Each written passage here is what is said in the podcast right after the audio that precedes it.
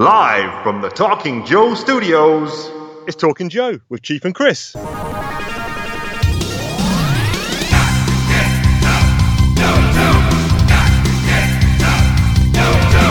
Hey, hey, hey, it's me, the Chief. Why are you laughing already? I'm joined by this idiot who's laughing already. It was the Who are you? It was the fact that they the people won't know this, but uh, before you, you obviously before you said hey hey hey, it was like that dramatic pause that we just Right. had. I was like, wow, Okay. this is a long pause, and then you just went straight into it, and I'm like, so yeah, I'm Yeah. good, man. How are you? That's how I roll. Yeah, I'm alright, I'm alright. Not been doing much really. Yeah, what have I been doing? Uh, let me think. Working. Yeah. Go get your bike, or even your trike. I've got something you might like. I'm playing Desert Strike. Uh, so I, I, it's a Desert Strike update. For those who don't know, who didn't listen last week, I've gone back to retro gaming, and that involves me playing the Mega Drive, or for you over the pond people, the Genesis, Sega 16-bit machine, playing the Desert Strike, which is you fly an Apache helicopter in the Gulf War. It's an isometric kind of 3D view. FIFA International Soccer angle, isn't it? That that's this exactly that that style angle, which should never be used really to play any kind of football game. But anyway, um, in this, yeah, as I think last week I had completed campaign number one. Each campaign, I just I read actually read the rule book the other day or the instruction manual, which is I like that about old school gaming. You get an instruction manual, Yeah.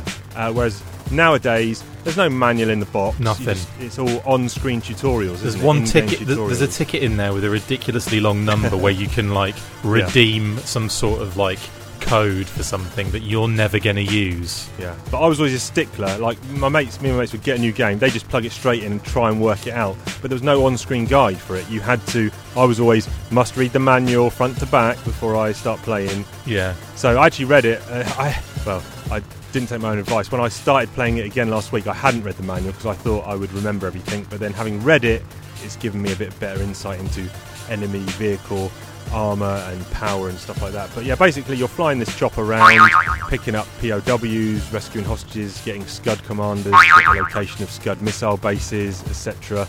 Blowing power stations up, and it's really tricky. Did the first campaign, and I can uh, happily say that campaign two, ding, successfully done yesterday. So I'll be moving on to campaign three, which apparently has some sort of uh, out in the water speedboat action where you've got to chase down uh, the evil bad guys and blowing up more power stations, etc. And I will uh, no doubt give the listeners a recap on Desert Strike next week. I'm going to complete it before you even get to like to report on your third campaign. Uh, just going to say doubtful. but It's so hard that game. yeah, Did you ever play Pilotwings on the um, SNES? yeah, love Pilotwings. When you completed that game, you went into like this this random Desert Strike style computer game mission. Did you ever did you ever get that far into it? I want to say yes. I remember something like that, but I don't remember enough to convincingly say yes, I did that. I remember that because again, that was before the, the days of like you know knowing everything about everything constantly before it even Yeah. gets into your hands. And no save points or anything. Yeah, yeah, and with with Pilotwings, obviously there was it, that was really difficult as well because there was certain mission like it was all like you know free falling through like rings, which was a really good mission, gliding, paragliding, and doing all sorts of things like that. And then when you finish all of those different missions, um, and again, it took a long time to complete this for me personally. I, I got to the end of that game, and then all of a sudden it's like you're you're yeah you're a helicopter pilot now, and you're going to be flying in like blooming the middle of nowhere in this this mission, and you're going to you know try and shoot up these bases. And I'm like, hang on, this is this is Jungle Strike slash Desert Yeah. Strike, and it, it was amazing and such a like a pleasant surprise at the end of it because there was no like information about that particular level. So yeah, that that always blew me away. But anyway, that just reminded me of it because of your your Desert Strike update. Yeah, it's good. I, I'm looking forward to, to smashing into campaign number three um, tomorrow. What about you? What you been up to, fine sir? I've been rather busy, and it continues to get busy. As just a few moments before we started recording, I was contacted by Boss Fight Studio, who are the independent toy company that I do a lot of work for, a lot of kind of video work for, and they they contacted me to say yes, we need some things done, uh, and you've only got you've only got like one day to get it done in. So I'm like, okay. Nice. So after this recording, I'm going to be busting my my rump to try and uh, get those things sorted for those guys. But there's a lot of cool reveals coming out of boss fight, so kind of stick, stay, you know, stay if you're interested in that sort of thing. Uh, Yeah. Stay tuned, and you can obviously follow them on their YouTube channel, their Facebook page, their Twitter account, all of the all of the usual places. Boss Fight Studio, and also I'm I'm actually building a really cool diorama for one of the things that I'm doing for them. I don't want to reveal too much for for obvious reasons, but I'm building a diorama for a kind of like product feature on a certain figure that they've got coming out, and it's going to be freaking awesome. Like I've just been I've spent like a week painting and building and constructing. So yeah, it's going to be it's going to be pretty dope, I think. Um, other than that, Wicked. I did a really fun podcast. Re- re- like recording, uh, not it wasn't my show. It was a show with a guy called Paul Pamphilone who does a he does toy p- photography. He's known online as Plastic Battles, and on I swear to you, if you can follow follow follow him on Twitter, follow him on Facebook, the guy is amazing, and we he just makes like the old vintage figures look uh, incredible, like with like really Yep. amazing little Dio backgrounds and stuff like that. And so he's do- doing a series on the Dio product catalogs that we would see back in the day, like in GI Joe magazines or in you know comic adverts, in leaflets and all that kind of stuff. And he's got me on to talk about Action Force, Palitoy Action Force, and when it kind of went into the Hasbro uh, era. And we've been looking at the most amazing, like Dutch, French, and British Dio toy adverts. And it's just been great to kind of like tear them apart and, you know, look at all of the dioramas and the amount of like. Because it seems to me that the European, definitely the Europeans and the Brits did some amazing Dio work. Yes, there's some great American stuff out there. But I feel like the European stuff is like next level, especially like the Belgian stuff, like the Benelux catalog is just incredible. But anyway, side note. So yeah, we've been I've been doing that with him, so expect those to be coming out soon. And Cool. uh, looking after my poor boy Max, my little doggy, my little schnauzer, mini schnauzer Max. He had another trip to the vet this morning for a treatment. He's having cold laser treatment on his back and his leg because he's uh, he's he's got a bit of pain back there. He's getting a bit he's getting on a bit now, but he's still basically a puppy. And I, well, as in you know, to me is, and he's right here by my, my by my side as we're as we're recording. Uh, just kind of, he when I said his name, he got up and walked over to me, which is adorable. But yeah, so I'm looking after him at the moment, which is yeah, that that's my priority. Him, my little boy. Cool.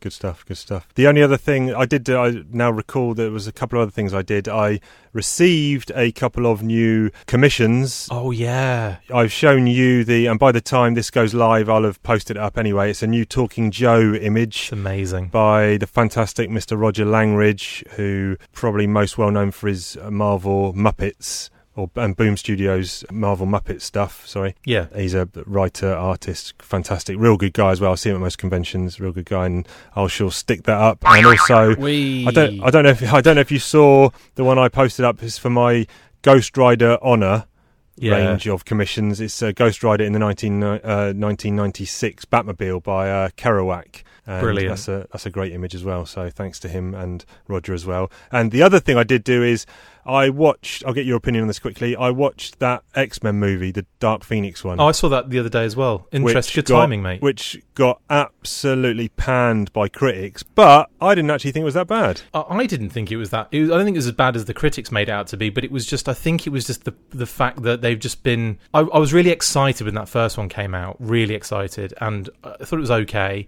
The second one was a little all right, but Age of Apocalypse, I think it was. Was that the second one? Actually, that might. That was the third. Third yeah, the one, first yeah. one. The, the first one was like the one set in the Yes, seventies, I'm which thinking I Days thought of Future- was okay. No, yeah, the Days first- of Future Past was Yes, the second one, which I thought was a lot, lot better. Yeah, true, true.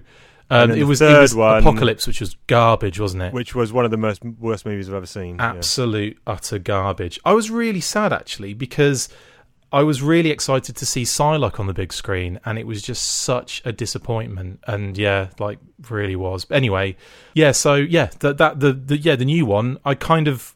I, I I thought it was all right. It was probably it was better than Apocalypse by far. Yeah. Probably about probably on par with the second one. I'd say it's kind of like the most average group of like movies ever, in my opinion. With that Apocalypse being really, really low on my listing. Agreed. Let's cleanse our palates. Oh, because it's yeah. time for beverage for the show. Blah blah blah blah blah blah blah blah blah blah blah blah. blah. Beverage for the show, do do do do do do. Beverage for the show, do do do do do do. Now I am gonna go do do and drink my beverage for the show.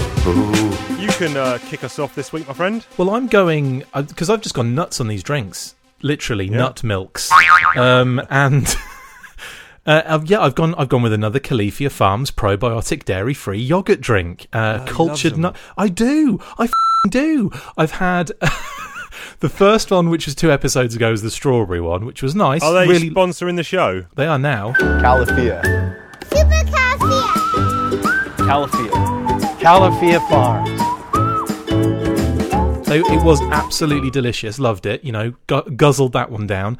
Then I had the mango on the last episode, which is an absolute peach. I nearly said it was absolute mango. And then now I have super berry. So it's the, like I said before, Califia Farms probiotic dairy free yogurt, super berry cultured nut milk drink. To 25.4 fluid ounces. That's 750 mils. And it's got a big boy, yeah. Ten billion live cultures CFUs per serving. Uh, Greedy. That's greedy. canary U's. I don't know what that means.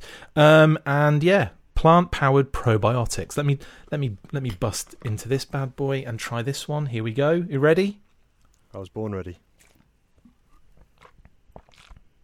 Oh, oh yeah. Oh yes. Oh that. Okay, so that wins. This wins That's the, three best of them. nut milk. This is the best nut milk of all three of them. I, I was I thought the mango was gonna was gonna be the one. I honestly did, but the super berry has just gone has shot into the lead. Yep. Yeah, beauty. What have you got? I've got a uh, Schecter's Organic Energy Sparkling Green Tea and Mint Flavoured drink. Mm. What does it say on the side? New packaging, same great taste. I don't know what the old packaging was like, so I can't judge them on that. The old packaging had a horrible taste, mate. Yes, yes. Old packaging, old taste. Uh, no, so no artificial colours, flavours, preservatives, no taurine. Who's licking the Uh, packaging anyway? That's what I want to know. Here we go. Let's have a go. It's a 250 ml can. Uh, let's have a taste on this. Man, I'm like I'm well ahead of you in the mills on that one. Had no real idea what this was going to taste like. A sparkling green tea with mint. My brain couldn't comprehend those things together. But I'm going to have another. How's it landing? Really nice. Oh, good. Surprised me. Surprised me. There's, I, I honestly get really like an- anxious before you uh, give the answer. like I don't know why. I've got n- I've literally got no horse in this race. Like No. why do I care if you if you like or hate your drink? Yeah, I'm it like says, it please like says on the side USDA organic. So it's obviously a US product. United but- States Association, right? Yeah, but Yeah. it's got no mention of fluid ounces. It only says mils, which is obviously a European thing. So weird hybrid, but good. I'm I'm disappointed that it's only 250 mils. Mm. That's my biggest complaint. But flavour wise, very tasty. Very tasty. Guess what? What? I've already finished mine. 750 mils. I've literally just quashed 750 mils into my guttocks. That is impressive. Yeah. I do not. I do not want to be anywhere near your toilet uh, at the end of the day. Why would you want to be near my toilet at any any stage, anyone's That toilet? sounds like a perfect segue to go Inside Chief's toilet. Not Chris's toilet, mate. Whoa! Um, so this people, no, this will be a bit of a touchy one, maybe. I'm not touching you. I don't care what you what you say. And my, the views of Chief do not reflect the views of Talking Joe. Well, that's exactly what they reflect. that's um, all they reflect. Yeah, correct. So I was out with some friends. We were having Already a meal- lie. This is already a meal- lie. meal- I have no friends. We're having a meal out, and it's the end of the meal. Bill comes, and it's got a service charge already attached to the bill. Right. Now, this is the controversial bit. I do not tip. now, obviously, I'm. I, okay, so I'll quantify that a little bit. If I was in the United States of America, which is a tipping culture, Yeah. then by you know by de facto, then I probably am going to tip. You know, Yeah. I've well, I have been there, and I have tipped when I've had food, and I've tipped when I've been in Vegas, and I'm winning money, etc. Big wads of money, and um. But in the UK, my philosophy is, and I'm, you know, I'm happy to people for attempt to say I'm wrong, but I'm not. My view is these waiters and waitresses are paid a wage to do a job which is bringing me my food. Yes. Why do I have to pay them extra? When I go and buy a whatever video game at the video game store, I don't tip the guy because he sold me the game. Yeah. What? Well, I don't understand the mentality of having to tip someone who is being paid to do a job already. Yeah. It's it's. I a- mean, but the the argument is, oh, they're paid such a low wage. Well, are they? I don't know. Uh, maybe they are, but get a better job. Well, that's the thing in the states is that the the kind of restaurants they they do it on purpose and they you know they they hope to they push the tipping angle so that they don't have to pay them a lot of money. You know that's that's effectively what it is. It's it's really just a horrible situation like Right. that in the in the US. Yeah. The the other thing is there are a lot of uh, there are a lot of places now that are changing that, and the, yeah, because the tipping thing it's a pain in the. ass. It's it's so stupid and pointless.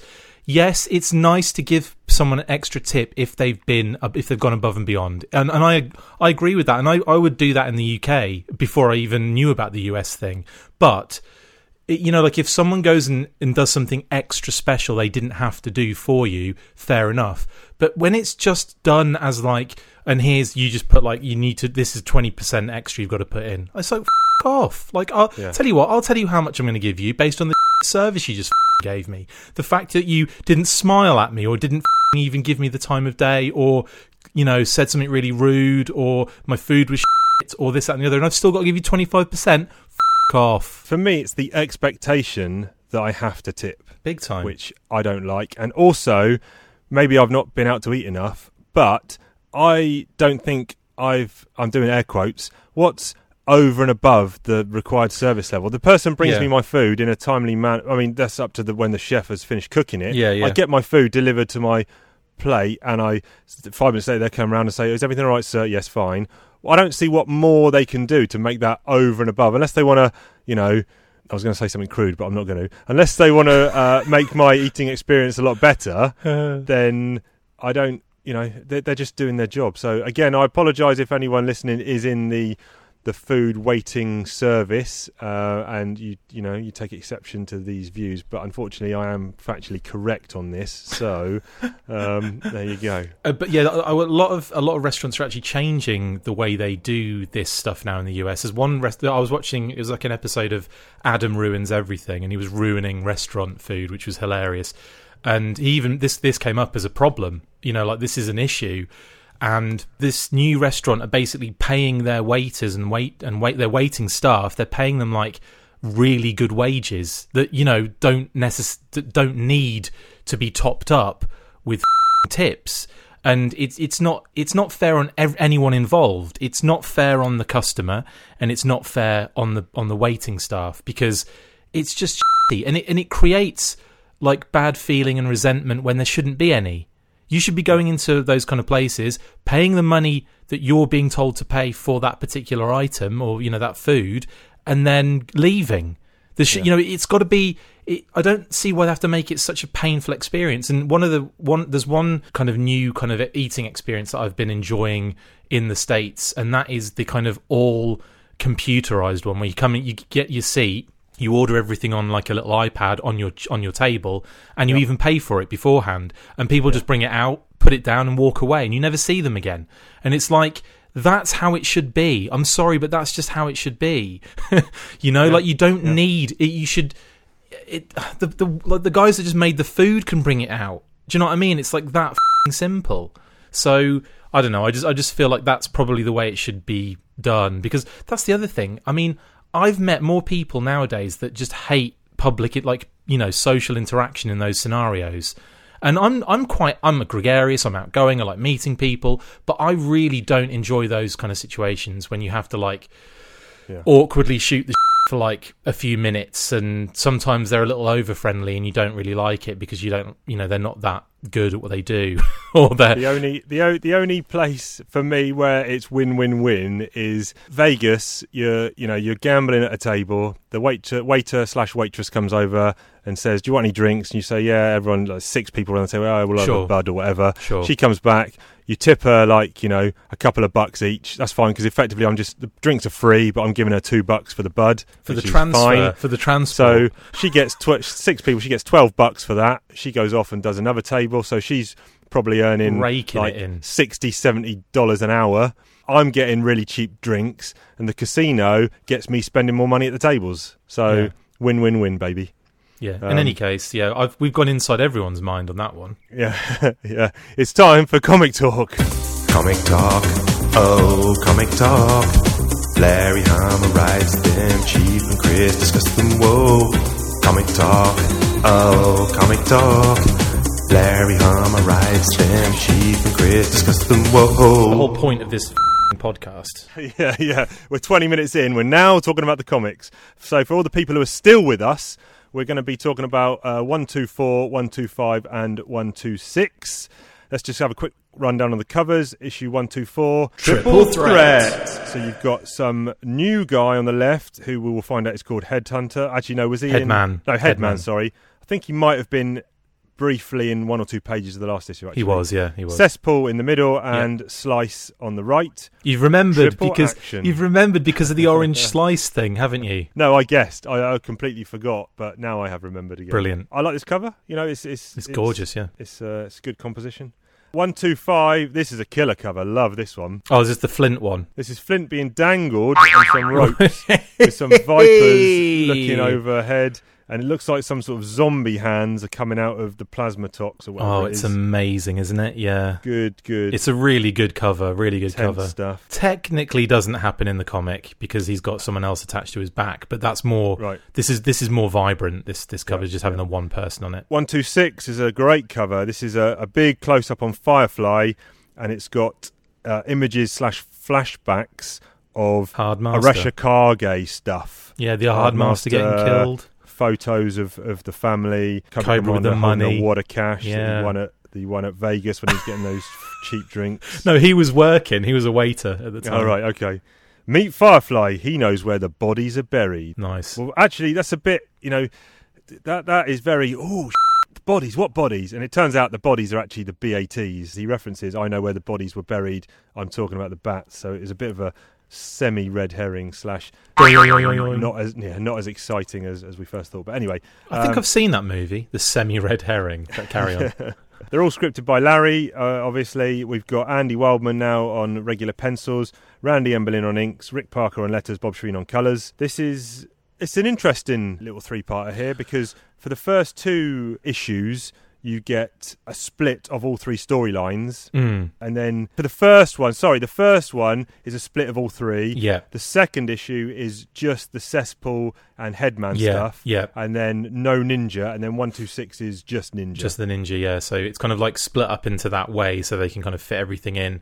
I mean, they could I think it was probably too much for them to just do the three stories each time. You know, this this basically this first issue three times would have been probably a little bit too much. So I like the way they mixed that around a little bit to kind of uh, create this really cool triple trilogy. and the uh, the brief synopsis of these is the Broca Beach stuff. So here you've got a GI Joe unit who are investigating. They're the uh, Drug they- elimination force. drug, yeah, not the Drug Enforcement Agency, which is actual a thing. This is the Drug Elimination Force. There's an enemy more dangerous than Cobra, polluting our streets with drugs. But who can stop this evil headman and his headhunters? Let's take out this trash! It's the G.I. Joe Drug Elimination Force, armed with battle flash weapons. They fight the evil headman and his drug-pushing headhunters. This is the Joe's most important fight ever, because they're fighting for all of us.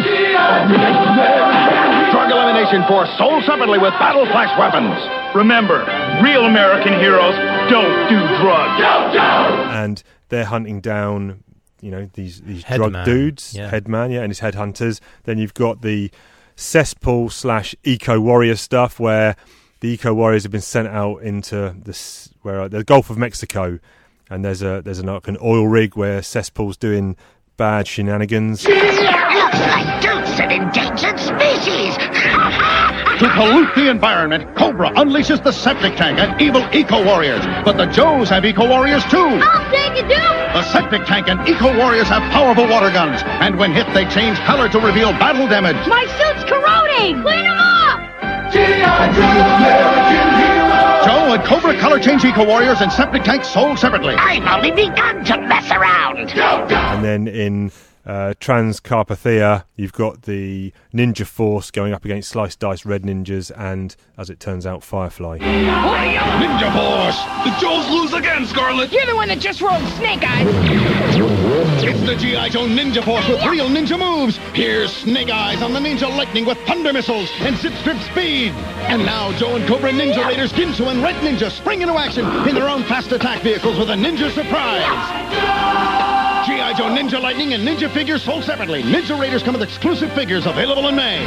Oh, we need that gold to build our ultimate weapon! What I love about this, right, Yep. is the fact that in for each story that we're looking at, I love how I know what you're going to say. yeah they frame the panels basically. Yeah. So you've Yeah. got the kind of standard panels for the drug infor- drug elimination force. You got Yep. the kind of wobbly, watery, The gloopy. yeah, gloopy kind of sludgy uh, surrounding design panel for the eco warriors, and then you've got the bamboo sticks for the ninja force. I just I love that way that it, I love they, the fact they do that because it's so I don't know it's just so pleasing on the eye and it Yeah. kind of instantly kind of identifies what which element of the story you're looking at kind of makes it very easy to follow despite the fact you're looking at three stories at once and i love the fact there are three uh, you've got that opening that opening kind of splash page with the, the the one face but cut into three sections so you've got Yep. you've got bulletproof on the far left you've got flint on the in the middle and you've got storm shadow on the on the right all to create this one head and Yeah. then you've got the three panels the next page is three panels separated uh, like horizontally and then they do three individual splash pages for each Yeah. story which i think is great especially that eco warriors attack on the the oil rig that is so cool Yeah, yeah. I mean, it, it's very good composition here, like you said. It's very clever design and something that some, sometimes gets skipped over by the reader. But yeah, really good. And I'd need to pick up on this straight away. Page two, a couple of things here. New outfits for Mutt, Cutter, and Shockwave. and they all stink. I don't I know if you're a fan. Mutt's especially. That is really bad. It, the the figures obviously this this coincides with toys. Don't forget. So Yes. um, uh, again, like I the the kind of Battle Corps era, the drug enforcement, the drug elimination force, the eco warriors era. It's always very much like looked at as a little bit gaudy, a little bit ridiculous, hit and miss in some of the designs. I mean, I like a lot of them just because I don't know. Some I think some of the card art is spectacular on those toys, but some of the actual toys themselves are they are a little bit you know rubbish. But there's a charm. I, I find I find charm in that. Uh, in this particular issue, yes, Mutt's design is a little bit rubbish, and Shockwave's very basic, isn't he? I think based on the fact how we've previously seen Mutt, Yeah, which yeah. is a really cool design. I love that look. Yeah. And seeing this was just just you know I, don't know what you're And saying. I know what you're saying. Cutter seems to have the only difference possibly is he is now just wearing his life jacket just straight o- straight over his bare flesh rather than having an under jacket. Yeah, yeah. He came with the Shark 9000, I think, which was like the Okay. the one of the only DEF vehicles that ever got released. The other things I really like is in that first Eco Warrior panel, uh, one of my favourite bits of dialogue early is Ozone. Flint, the fluorocarbon readings are going off the scale. Damn them fluorocarbon readings. Damn them into to hell. I love that oil rig is so cool though. I mean, Yeah. it's just such a cool design. Carry on. I, I like that first drug elimination force page, the splash one as well, because you see they've busted in through the door. The the headman's there with his headhunters, who in the previous issue were wearing white. Now they're in dark blue black, so that is a, an immediate outfit change for them. And on the floor, the bit is I like is a massive bale of weed. Yeah, I know. Just- yeah, they, they, they, just got it all out there in the open. It's amazing.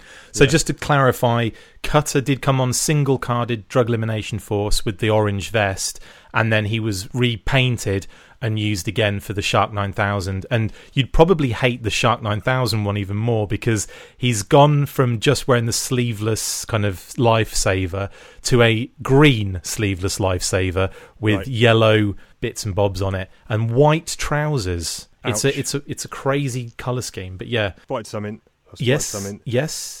Comic talk, oh, comic talk. Stop. Rewind, selector.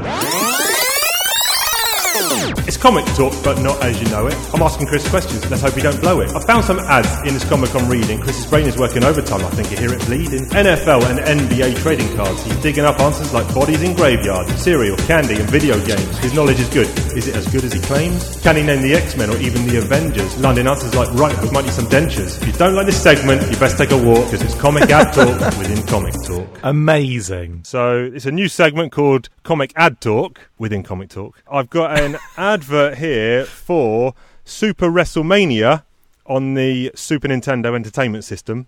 Right. Can you name the 10 playable superstars in this game?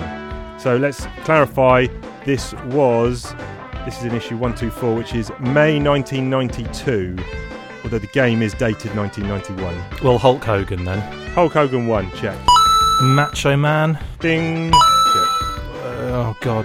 Um, Undertaker. Undertaker. Yep, Undertaker? he's there. Yep, yep. Oh, it's got to be the Legion of Doom. Both Legion of Dooms are there. Hawk and Animal. Yep. Brilliant. Oh, you're doing well. Um, Ultimate Warrior. Ultimate Warrior is not there. Incorrect. Jake the Snake. Jake the Snake is there. Yes. Well done, sir. All right. Ted DiBiase. Ted DiBiase is there. Well done, sir. Uh, how Wait many a minute. have I done? I'm just how I checking. You are reading the trade, not the individual issues. I'm, I've got an IDW app. You've got an IDW, and, Hulk. and you've also got Google in front of you. I'm I'm well. literally just naming wrestlers that So, I know. You've got three left, and you have got. They're all heels. One is a. They were individuals, but they also formed a tag team as heels. And one is a guy. He was in WCW as well. He left to go to WCW. That's not much of a clue. Um, I can't. so the tag team, they were big lads. Right. I can give you the name of the tag team, and you can try and name the individuals. They were called the Natural Disasters, Oh, Earthquake and Typhoon. Earthquake and Typhoon. And so you've got one to get. I don't think I'm gonna. I, I can't think of any others, mate. He when he was in WCW, he remained. He had the same first name, which is a man's first name, but Right. they changed his surname when he went across. Right. I. I'm Uh, sorry. His, I'm, I'm out. His surname in WCW was Vicious. Oh, Sid Vicious. Yeah, so in WWE he was I didn't know Sid Vicious went to WWE. Can't think of his name. Sid Justice. Oh no, I would never have got that. Honestly. Did I say the Ultimate Warrior? You did, and he's not. He was not one of the ten. How is the Ultimate Warrior not in there? I don't know. What was he doing in '91? Must have been. Crazy. M- Maybe he was. I think he had a year off. I think he might have come back for SummerSlam 1992. Okay. Not sure. I was going to say because he was huge, surely at the time. Anyway, yeah, okay, cool. Sorry, carry on. Next. Looking at the the cesspool stuff, I love the fact that he's constantly in corporate mode. Yeah. Al- Always thinking about the the bottom line. He's got a cool. He's got a cool line of dialogue here. Someone says, "We're being attacked by the Joes cesspool." My finely leveraged plans are being jeopardized by a team equipped by the lowest bidder, Sludge Viper. Ventilate their pension plans. Amazing. And also, It- at the it's end, yeah. he's, he's got a gold chainsaw, a fully golded up chainsaw. Yeah, it's in his. Uh, the toy came with it as well. It's it's the most random friggin' thing you've ever seen in your life.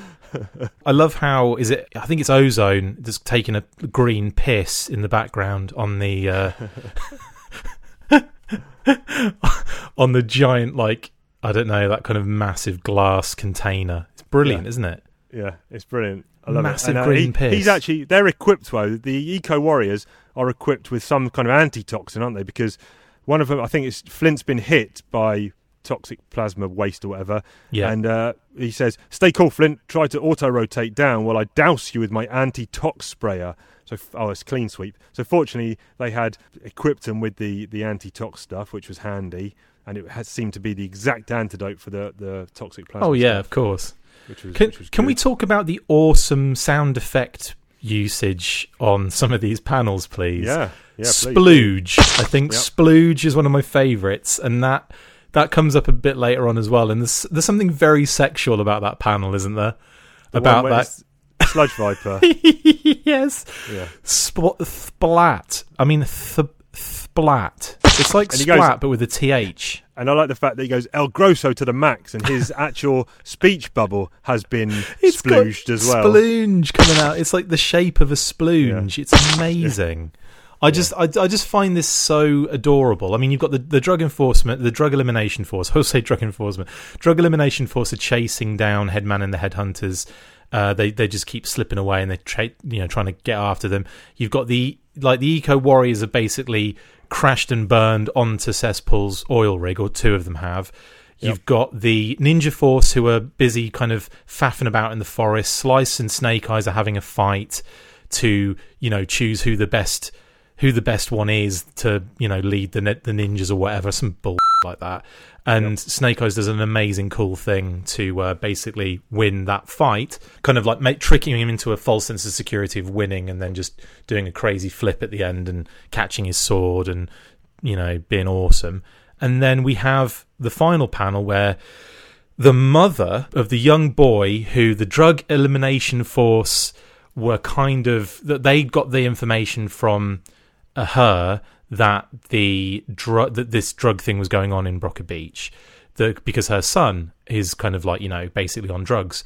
The dad has gone in there and already been killed. The mom comes out and gets shot and dies. Yep. and the kids there crying over her. And so the drug elimination force are kind of like right let's you know let's get some vengeance kind of thing. Flint's captured. Flint and Clean sweep. Flint, yeah, Flint and Clean Sweep have been captured, and all of a sudden there's a the, the the the guy that everyone thought was had been killed, the the kind of warlord of the Red Ninjas, everyone thought had been killed. He gets up, we can see him from the back, and he's like, the reveal is, oh my god, look who it is, Yep. and that's the end of the issue. Yeah, and that, that actually that where you know you said oh he's taken a blow and you don't find out till one two six. I found a cool page nine is a really cool one because this is again a bit of symmetry. You've got bulletproof taking a, a shot to the chest. the red ninja has taken a sword to the chest. In the middle, the sludge viper has downed Flint as well. Splooge, so he splooged he splooged again. him, yeah. How many splooges are in this? That, Uh, this is going to be the new Wilhelm scream of the Battle Action Force comics. Just quickly, Bulletproof. I this was my first introduction to him. I don't think he probably features much in the comic after this. Was he? He feels like a bit of a Shockwave upgrade, but they have put an upgraded Shockwave in this story. Yeah, I mean, uh, yeah, he, I, yeah.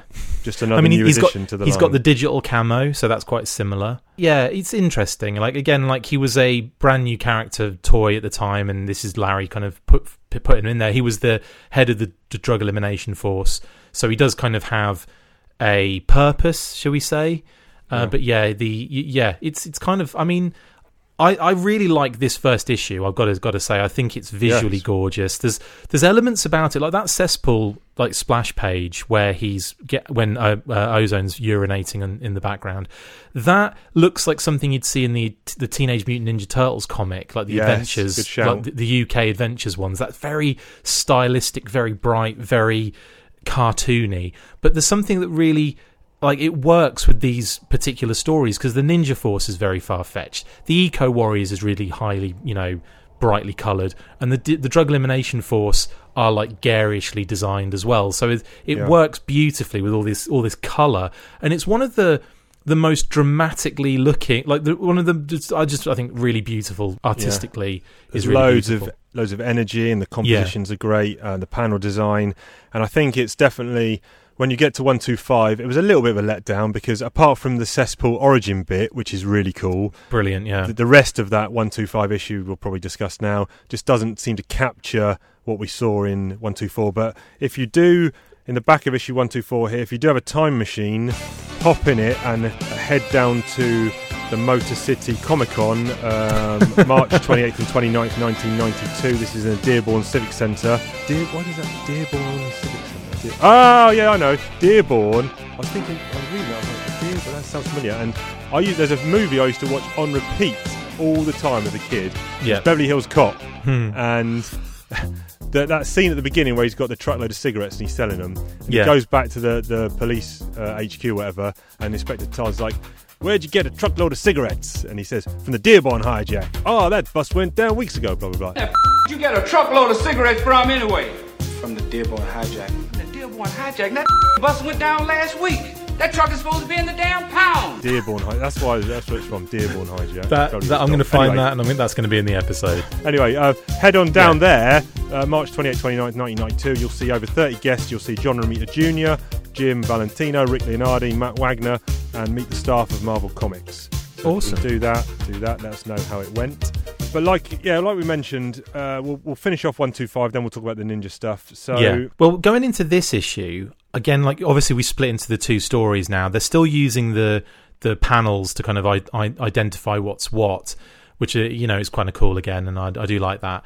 Um, and there's some really nice, like again, the beautiful art and, and really nice, vibrant colors and co- like that that shot of um, if you kind of scroll through a little bit, there's a really nice shot of Ozone kind of doing like it's almost like flipping on his battlecopter Yeah. as he's zipping past the uh, the oil rig or zipping away from the oil rig, and it's just really I just love that. I think that's really awesome.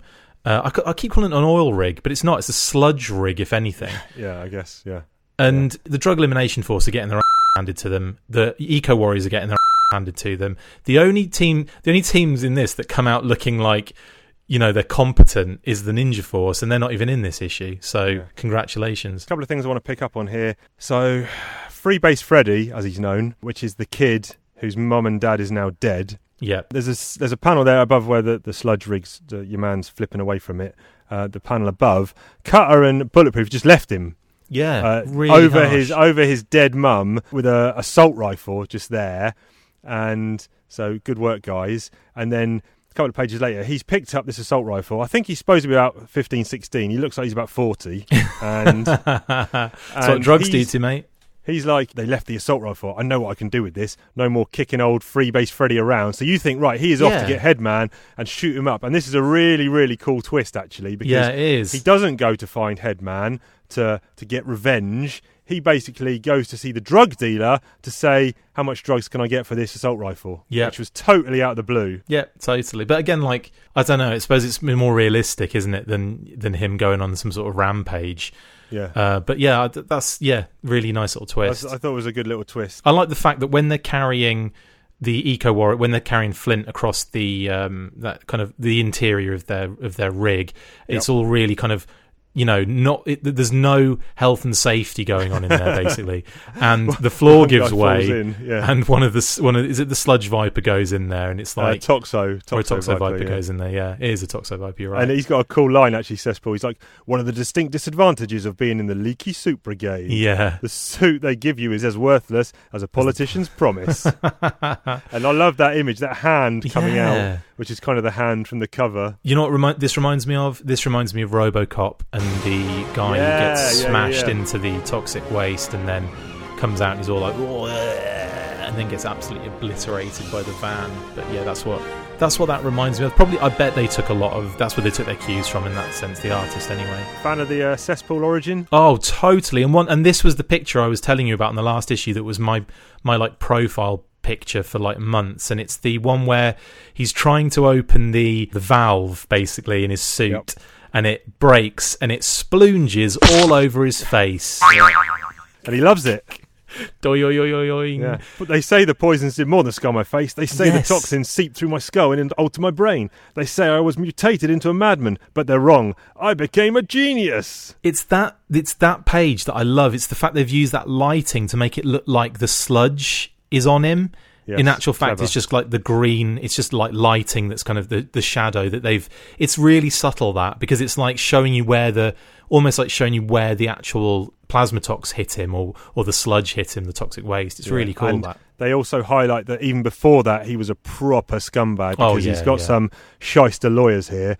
And one of them, he's like, Where can I skim 20 million from? One of them says, I have a plan to trick the workers into converting their life insurance into comprehensive medical coverage and then assigning them to high toxic density work areas. If they die quickly, we come out way ahead. Exactly. He's an Scumbags. asshole. And the the conclusion to that storyline is where they've called in their secret weapon. So you're like, oh my god, what's this going to be? Some new vehicle, some superpowered laser cannon? the secret weapon actually happens to be Mr. Jones from the Attorney General's office. Yeah. Who, briefcase in hand, basically says they they've seized all of Cesspool's assets, and this is where it gets, a, you know, it's that little silly bit where why has he now just suddenly decided to stop shooting sludge at everyone? Yeah. This this pen pusher's turned up, and now he's just in a verbal argument with him. And the Joes are smiling, saying, "See ya, all right, we're done now." What, this guy's not going to jail. Are we led to believe? Why didn't they just do that in the first place? If the, Yeah. if if that's the case, you know, like it just that yeah, it's stu- it's a bit silly. It's it's fun, but it's a bit silly.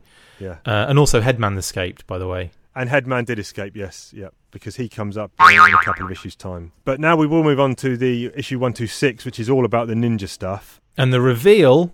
So the is- reveal is Firefly. So there's a couple of things that I like here. Uh, we move on a couple of pages, like page four. There's a really cool. It's almost like a profile. Can I just say before you say anything Fly. else? Go on. That the opening splash splash page is is him hidden. The last issue had him. You didn't know who it was. They've already given it away on the cover, and they've already given it away with a massive title at the top of the splash page. So Yeah, you yeah. know who it's going to be. And I kind of thought like they, you know, they've been so guarded in the past about like. You know, you didn't see Snake Eye's face, but it was like you could just about see it in that that one issue on the cover. But then you go in and then you see it. So, like, I I kind of feel like this was a, a weird play by them to just go Yeah. and balls out and say, "Look, Firefly, meet Firefly, Firefly, it's Firefly," and then you open the page and it's still trying to hide it from you.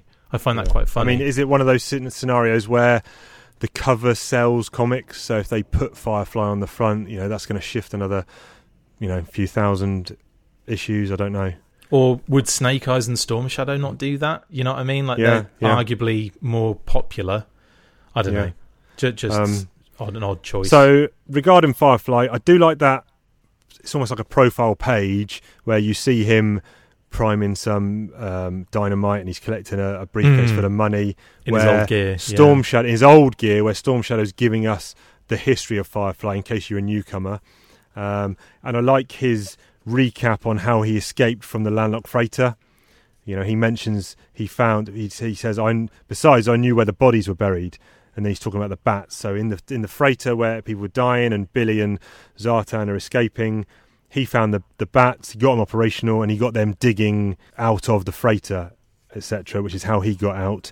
I like all that. Uh, in terms of him in his new green outfit and him being a ninja, I don't think I'm on board with. No, no, it was it was a, it was always a it was always a push. It was always a a forced kind of a- angle, wasn't it? Yeah. Now I did find. I'll see if I can find it. I did find a letter in Postbox to the Pit where this gets where they talk about this issue, and Larry mentions that this is something he had planned for a long, long time. I don't know if I believe him or not.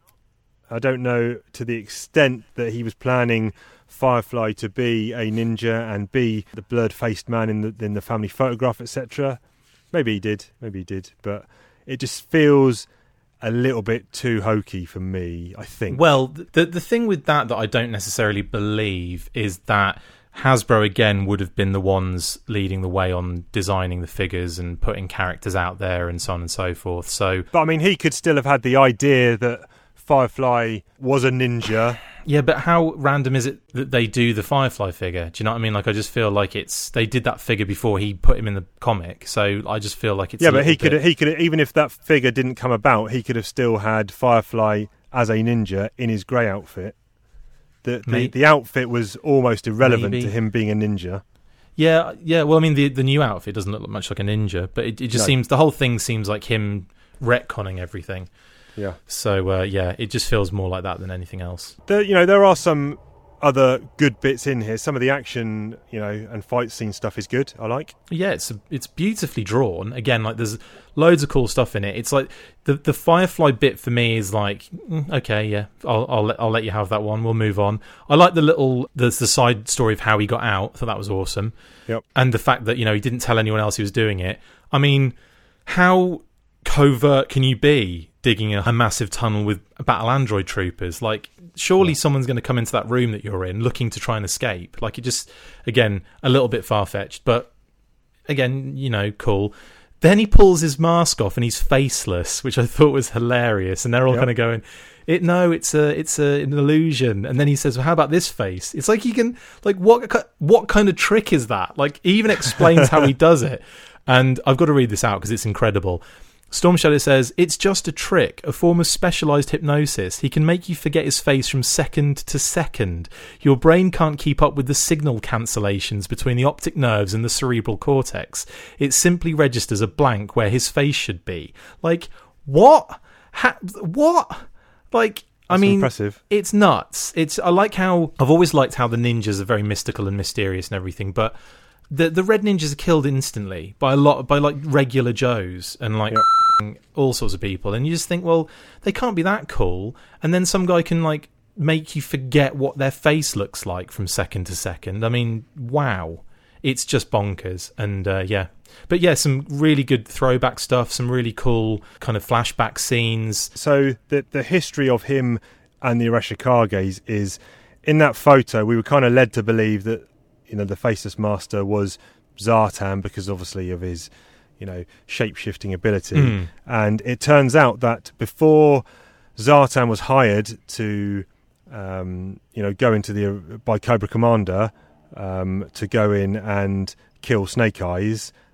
Firefly had been given the job by Cobra Commander, and then Firefly had gone in and trained with them, and then realised during some sort of combat duel or whatever, he realised that wait a minute, I'm no match for Snake Eyes, so I'm going to use the money to then go and hire or get Zartan or su- su- suggest to Cobra Commander we get Zartan on the case instead. Yeah, yeah, yeah. And then actually, when he peels off his red ninja stuff, he's got his green outfit underneath the I red know, ninja the stuff. full outfit. Yeah. and it's and it's like really bulky, and there's like grenades on it, and and it's not even like a strap across his chest. It's like a it's like a metal like oh like circ. It's like the it's like the halo from Halo he's wearing across him. It's nuts. So a couple of things that I, I, I'm a massive Serpentor fan, and he appears in this comic when Firefly's digging through the landlocked freighter because Cobra Commander was told the only people that escaped were Billy and Zartan.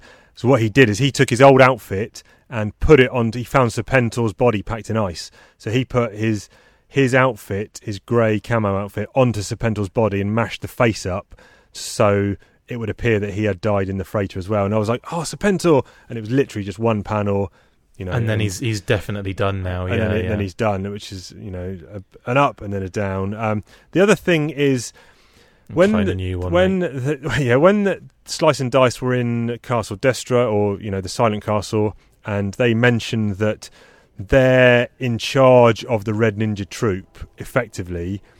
Now it gets revealed that the Red Ninjas had a leader, which is actually Firefly, but Slice and Dice weren't even aware that Firefly was the Red leader or the ninjas red le- the red ninjas leader and i thought they were in charge of the red ninjas so i don't really know if that's something uh, that's got holes in that plot or whether i've not understood it correctly or where slice and dice fit in with the red ninjas but it felt a little bit confusing Well, you know, they they were just led to believe that they're, they're in the the hierarchy, but didn't know about the one above. So, I, yeah, I wouldn't worry too much about that. Right. Okay. And the last page, well, just before the last page, Firefly's revealed himself, and then all the ninjas, all of them, Ninja Force, Slice Dice, all the red ninjas, they all get taken out by gas firing BATs. Um, luckily, Firefly's got a gas mask as part of his new uniform. They're all taken down, and Firefly's standing over the bodies. He says, I also found on Cobra Island my very own brainwave scanner, and you see it in the background.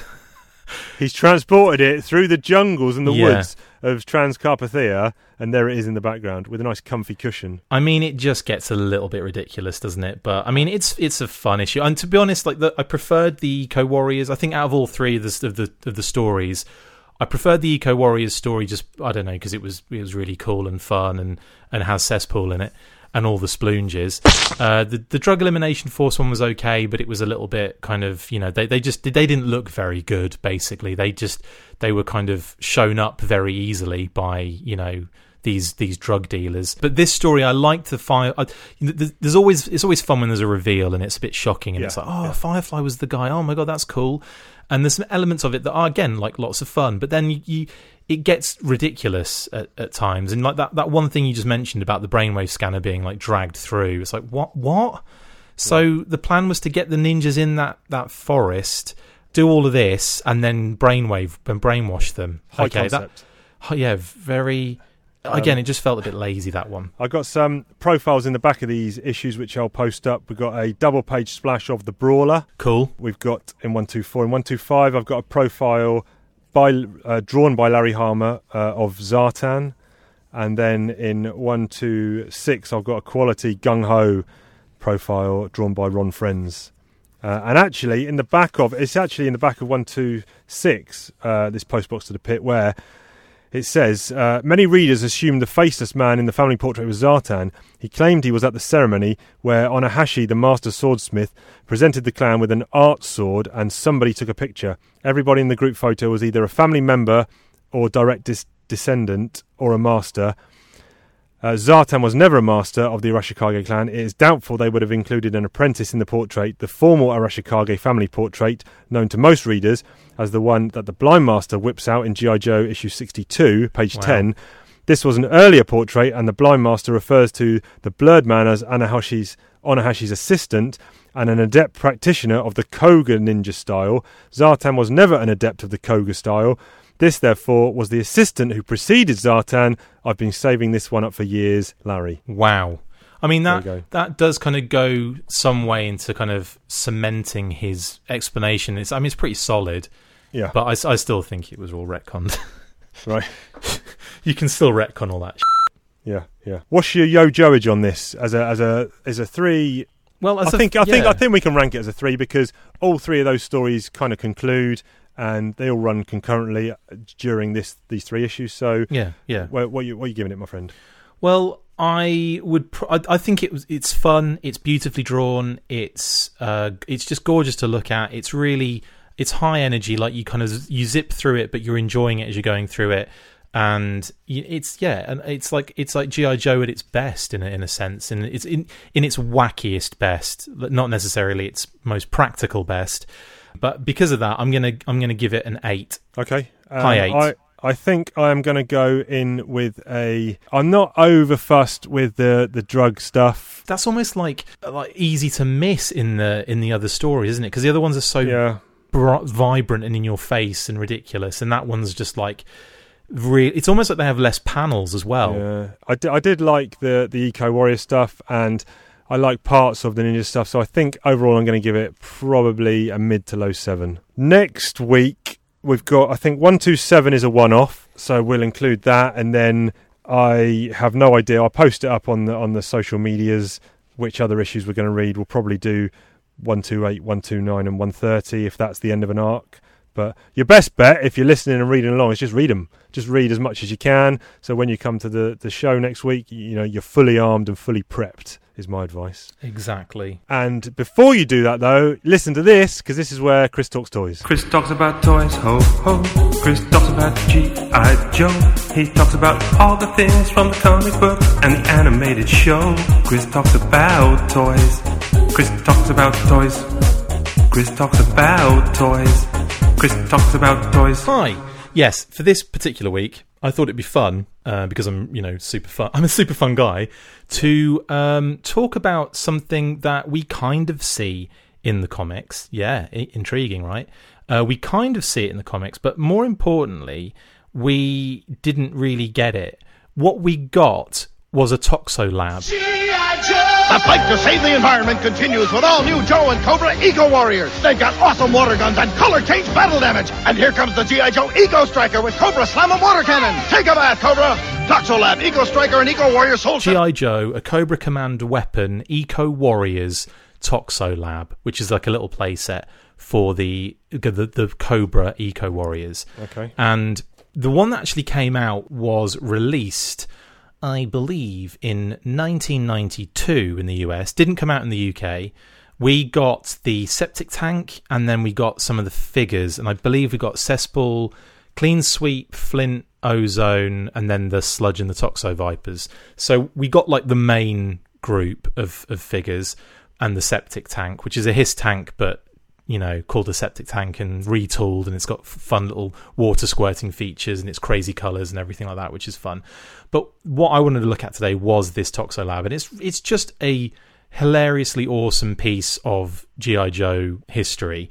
Now, as I said, doesn't come out in the UK. We d- we only came out in the US, and it, it's just brilliant. So, if you can imagine, obviously, with the card art, we would have explosions or digital explosions, or you'd have slightly different coloured versions, or you'd have that tiger stripe mist in the background on some of the Tiger Force figures. So, what do you expect to have in the background of a Eco Warriors figure or box? Splooge. Exactly. Neon multicolored splooge from it starts from like dark red bottom left and works its way around like to orange and then green and then blue and then purple and then like this really bright pink color. That's what you, and then white behind it as well. So you've got this like splooge explosion going in the background. Um, the card art is just the dopest. It's got a ton of like figures on the front. So you've got uh, cesspool on the top with his with his his gold uh, friggin' uh, chainsaw. You've got, I think, yeah, you've got sludge vipers and toxo vipers on the front. Uh, you've also got, uh, in addition to that, barbecue, who was an eco warrior, being gripped by this giant clamp arm, that's got green mechanical clamp uh, and he's like dropping his weapon and it's squirting water all over the place. And basically, this whole this whole base is incredible. It's like it's purple and green. It's got like red and green weapons all over it. It's and in the middle is this huge tube, like glass, well not glass, but plastic, see-through plastic tube that you could put water in and you could drop figures in. And obviously, when you put those figures in, they would change color on you know because that was the the feature on the Eco Warriors figures, and there's a really nice toy product image on that box. Again, we'll post all these on Twitter of Flint in that particular uh, Toxo tank changing colors. It's really really cool. And yeah and it's just it's just bonkers. Like i'll also sh- i'll send, share some pics of it kind of you know in, in in its actual play mode. And it is just brilliant. It's so vibrant and bright and colourful and ridiculous. And interestingly enough, there was a proposed Arbco playset that was supposed to come that they were kind of planning on doing or they at least did concept drawings for back in the day. I'm not sure what year it came out. There's a really really good podcast about the entire thing uh, by Joe Declassified. I'll I'll also post that link on our Twitter page so you guys can listen to that really good. It's like two and a half hours long, but it's just loads of info about the Arbco playset, unproduced. Uh, and this thing, I've got an image of it as well that I can post on the Twitter page. And this thing is just like a the same thing as the Toxo Lab, but on crack. So if you, it's it's basically like the middle element is the Toxo Lab, and then there are these platforms and gangways and like rails to hold on to and all that kind of stuff, and ladders and like pipes going in here and stuff dripping into little kind of like cups and, and boxes and stuff. It's just amazing. So I think the plan was to have something very much like, you know, like the Ghostbusters and uh, He Man with the sludge and the slime and all that kind of stuff. But then obviously that was kind of scrapped for the water thing. But, you know, you've just got some really cool like things on this particular Arbco concept art. And there's this big like plunger button with a cobra symbol on it as well, which I, I just expect you push that and that squirts that kind of pushes the water around these pipes and into the different arenas and areas on this on this playset. It's just brilliant. So yeah, for those that haven't seen that, and thanks to Joe Declassified for that image, by the way, you'll get to see that when we post it. And it even says like they even did like an Arbco, which is you know Cobra with you know countdown conundrum style. But They've even kind of made a fake Arbco logo, and they've written underneath it "active chemicals for active people." I don't even know what that means, but it's hilarious. brilliant. And yeah, and the Toxo Lab. So, like I said, really awesome, just piece of fantastic GI Joe history. I think it, it's brilliant, and it was also released. Well, it was reused, or the the the tooling was reused for the Street Fighter Two line that came out, obviously with. Um, uh, in the GI Joe line, uh, the Street Fighter Two figures and vehicles, and they kind of rejigged it and kind of made it into this uh, Dragon Fortress. It's called Capcom Street Fighter Two GI Joe Dragon Fortress. It's the most lethal G.I. Joe team yet! Capcom Street Fighter 2! No way! Wait! There's Guile, Ryu, Zangief, Blanka, and Dhalsim! What's a Dawson? Oh! Some with real ninja moves! Hey! But Troopers got Street Fighters too! Vega, Sagat, Balrog! And me, M. Bison! They look unbeatable! God! You know them, you love them! So correcto! Capcom come Street Fighter 2 figures each sold separately. Oh, I like them. and it's green. The platforms are green, and the all the other bits are, are like this light blue color. And it's got like a training, like the, instead of like the bit where you have like the tube where you put like flint in, in the water, it's got this like netting so that like, you can climb up it. So it basically looks like a Ninja Warrior course. Right. Uh, it's just amazing, and it came with Ryu and Ken, but in their championship colors.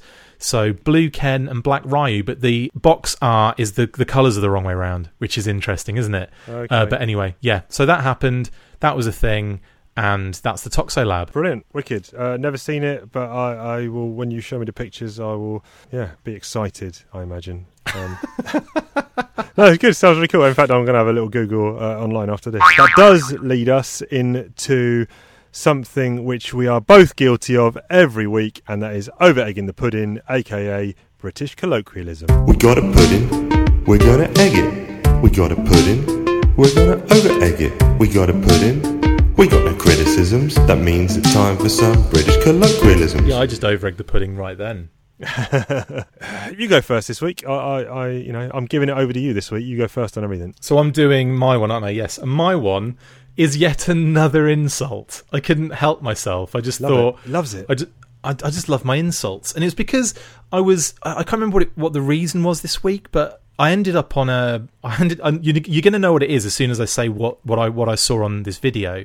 It was a clip from Only Fools and Horses. But before you say it, do you know what I'm going to say? Uh, can I say it if I think I know what it is? Just nod your head if it's about Rodney. Does it begin with P? It does, yes. Yeah, go on then. Okay, so my colloquialism this week is plonker. What a plonker. P L O N K E R, plonker. For something large or substantial, that's the mid 19th century. Uh, also, penis, and a general term of abuse uh, that was popularised by the BBC comedy series Only Fools and Horses. Yep. There you go. Plonker. It's a good one. It's a good one. Um, my one is I'm going to Cockney rhyming slang this week. Uh, I was reading a comic yesterday. It, it was, or it is, it was 2000 AD, which is my, I think my favourite. It's dubbed as the galaxy's greatest comic. I think it's my favourite. Co- well, no, I know it's my favourite comic of all time. Uh, for those who don't know, it is a British anthology weekly comic featuring Judge Dredd. It has been running since 1977 weekly. It's been over 2,100 issues, or progs as they're known, published, which is an amazing feat to do that weekly. And I was reading a strip called Absalom, which is a it's a black and white grayscale series about set in present day London about a detective. And there's lots of supernatural goings on. It's really, really good. You can get trades for it, buy it. But in it, one of the characters, some big beefy dude called the Governor, uh, says to someone, says to Harry Absalom, Harry, start using your loaf. So loaf is my one today. Nice. Uh, which means head, and you get that from loaf of bread, head. Amazing. And I don't have you to go. go into any. I don't, I don't have to read this one out this time, do I? Right, so loaf is my one. Go and use that if you can in the coming week, or as we're in the future. No, we're in the past. Your future. Everyone's now present when you're listening. Use it, or hopefully you will have used it, or you're going to use it. Anyway, you know the score. What we do have to do before we close out the show is do something that goes like this. Chief asked Chris a question. Chief asked Chris a question. What'll he say? What'll he do when Chief asked Chris a question? So it was food last week. So this week we'll go to pop culture. Who do you think is your favourite Looney Tune? Wow. So Okay, but the Animaniacs Looney Tunes. Um, I guess so. Yeah, I guess so. I'm I just mean, I guess double-checking. so. I guess your biggies are probably Bugs Bunny, Tweety Pie, Taz, Daffy, Porky Pig, Sylvester, Yosemite Sam, Marvin the Martian. I guess they're your biggies. Yeah, I don't know. That's a tough question. I mean, Pinky and the Brain, they weren't, and they weren't Looney Tunes, were they? Um, it's, this is the thing. Like, all of the old school ones are all cool and everything, but I was never a mass. I was never a massive fan of it. Like, I was, Right.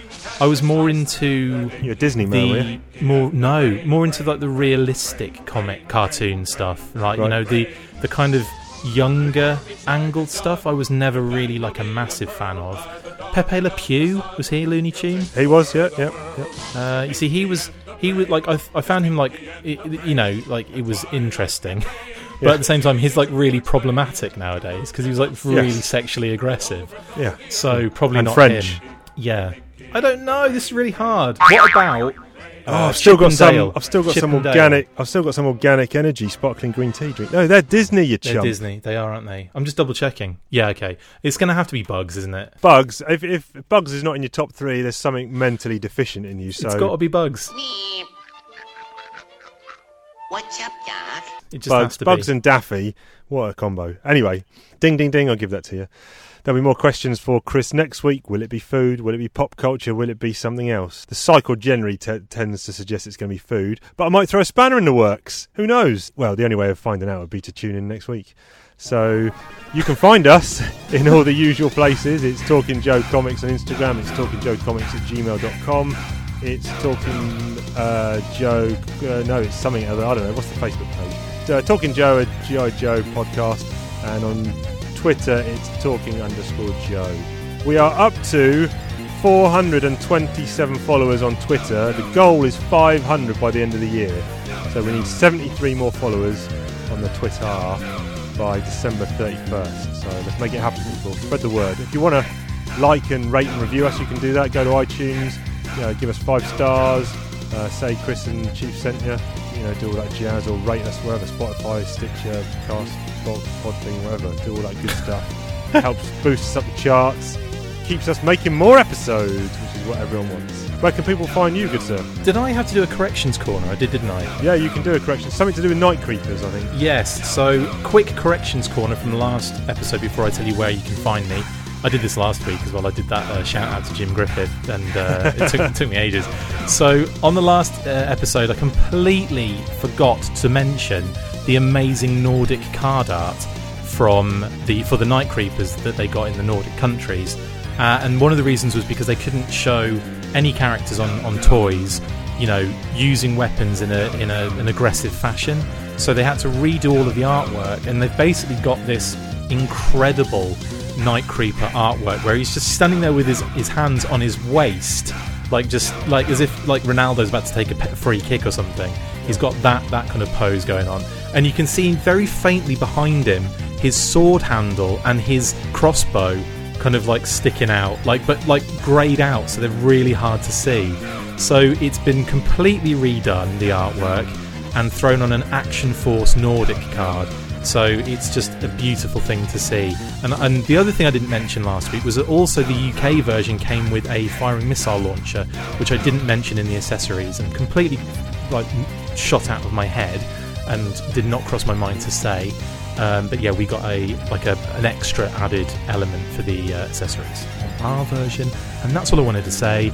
And if you want to catch me, if you want to find me, you can get me on at Diagnostic80 on Twitter and Instagram, or you can follow the Full Force podcast on Podbean, iTunes, Stitcher, Facebook, Twitter, YouTube, and of course our brand new, well not brand new, it's been out, for a few months now, Patreon page where you can pay us lots of money for all of the amazing content and extra bonus stuff as well. Yeah, good stuff. Do it.